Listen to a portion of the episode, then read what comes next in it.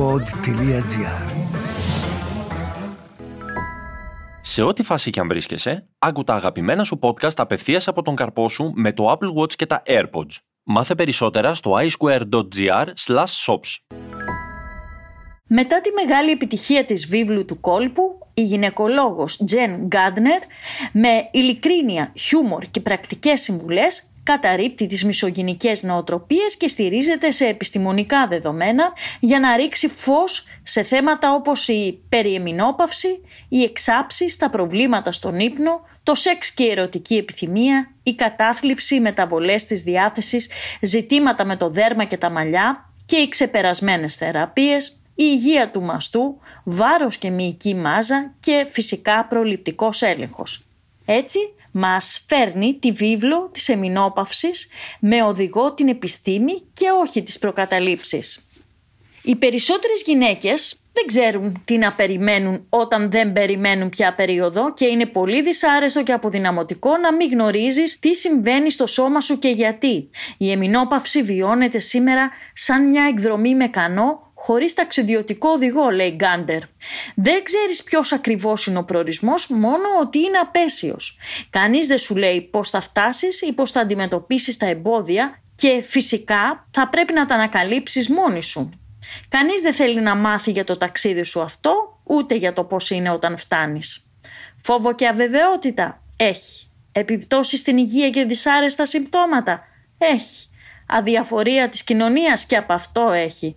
Οπότε δικαιολογημένα οι κριτικές για την εμινόπαυση θα ήταν τόσο κακές. Η πατριαρχική κοινωνία βλέπετε χαρακτηρίζεται από μια αξιοπρόσεκτη νοοτροπία αποσιώπησης της εμινόπαυσης. Ενώ το εδίο και ο κόλπος αντιμετωπίζονται με ένα μειωτικό τρόπο η εμινόπαυση δεν αξίζει ούτε καν αυτό. Τίποτα δεν έχει χαμηλότερη αξία όπως φαίνεται από το γυναικείο σώμα που γερνά.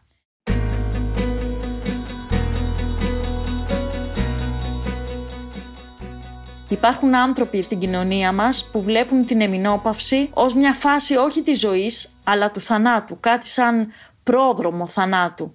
Οι περιορισμένες αναφορές στην εμινόπαυση υιοθετούν την άποψη της οθηκικής ανεπάρκειας θεωρώντας την αρρώστια, που υπάρχει λόγω εγγενούς αδυναμίας των γυναικών και των οθικών τους.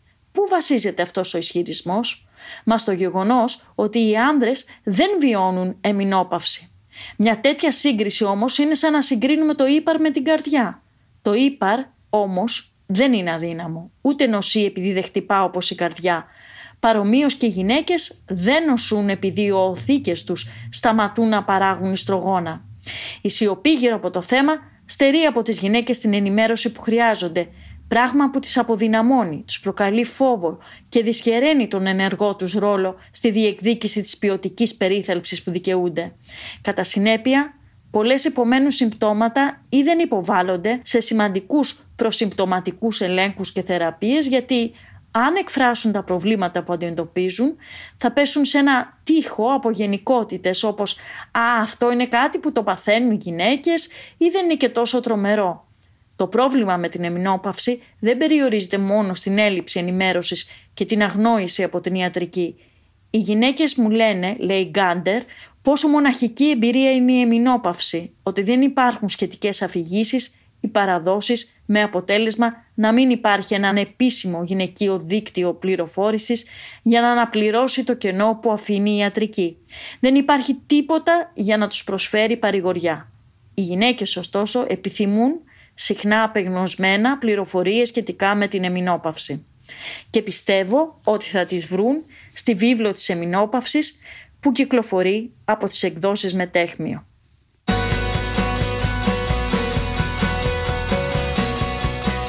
Ήταν το podcast «Τι φάση» σήμερα με την Κυριακή Μπεϊόγλου. Στους ήχους ο Μάριος Πλασκασοβίτης.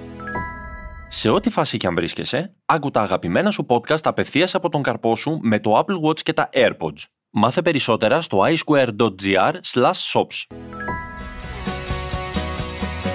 Τι φάση; Ειδήσεις και δηλώσεις που προκαλούν τον προβληματισμό, το γέλιο ή και τον θυμό μας. Μια προσωπική ματιά στην επικαιρότητα με την υπογραφή των ανθρώπων του pod.gr.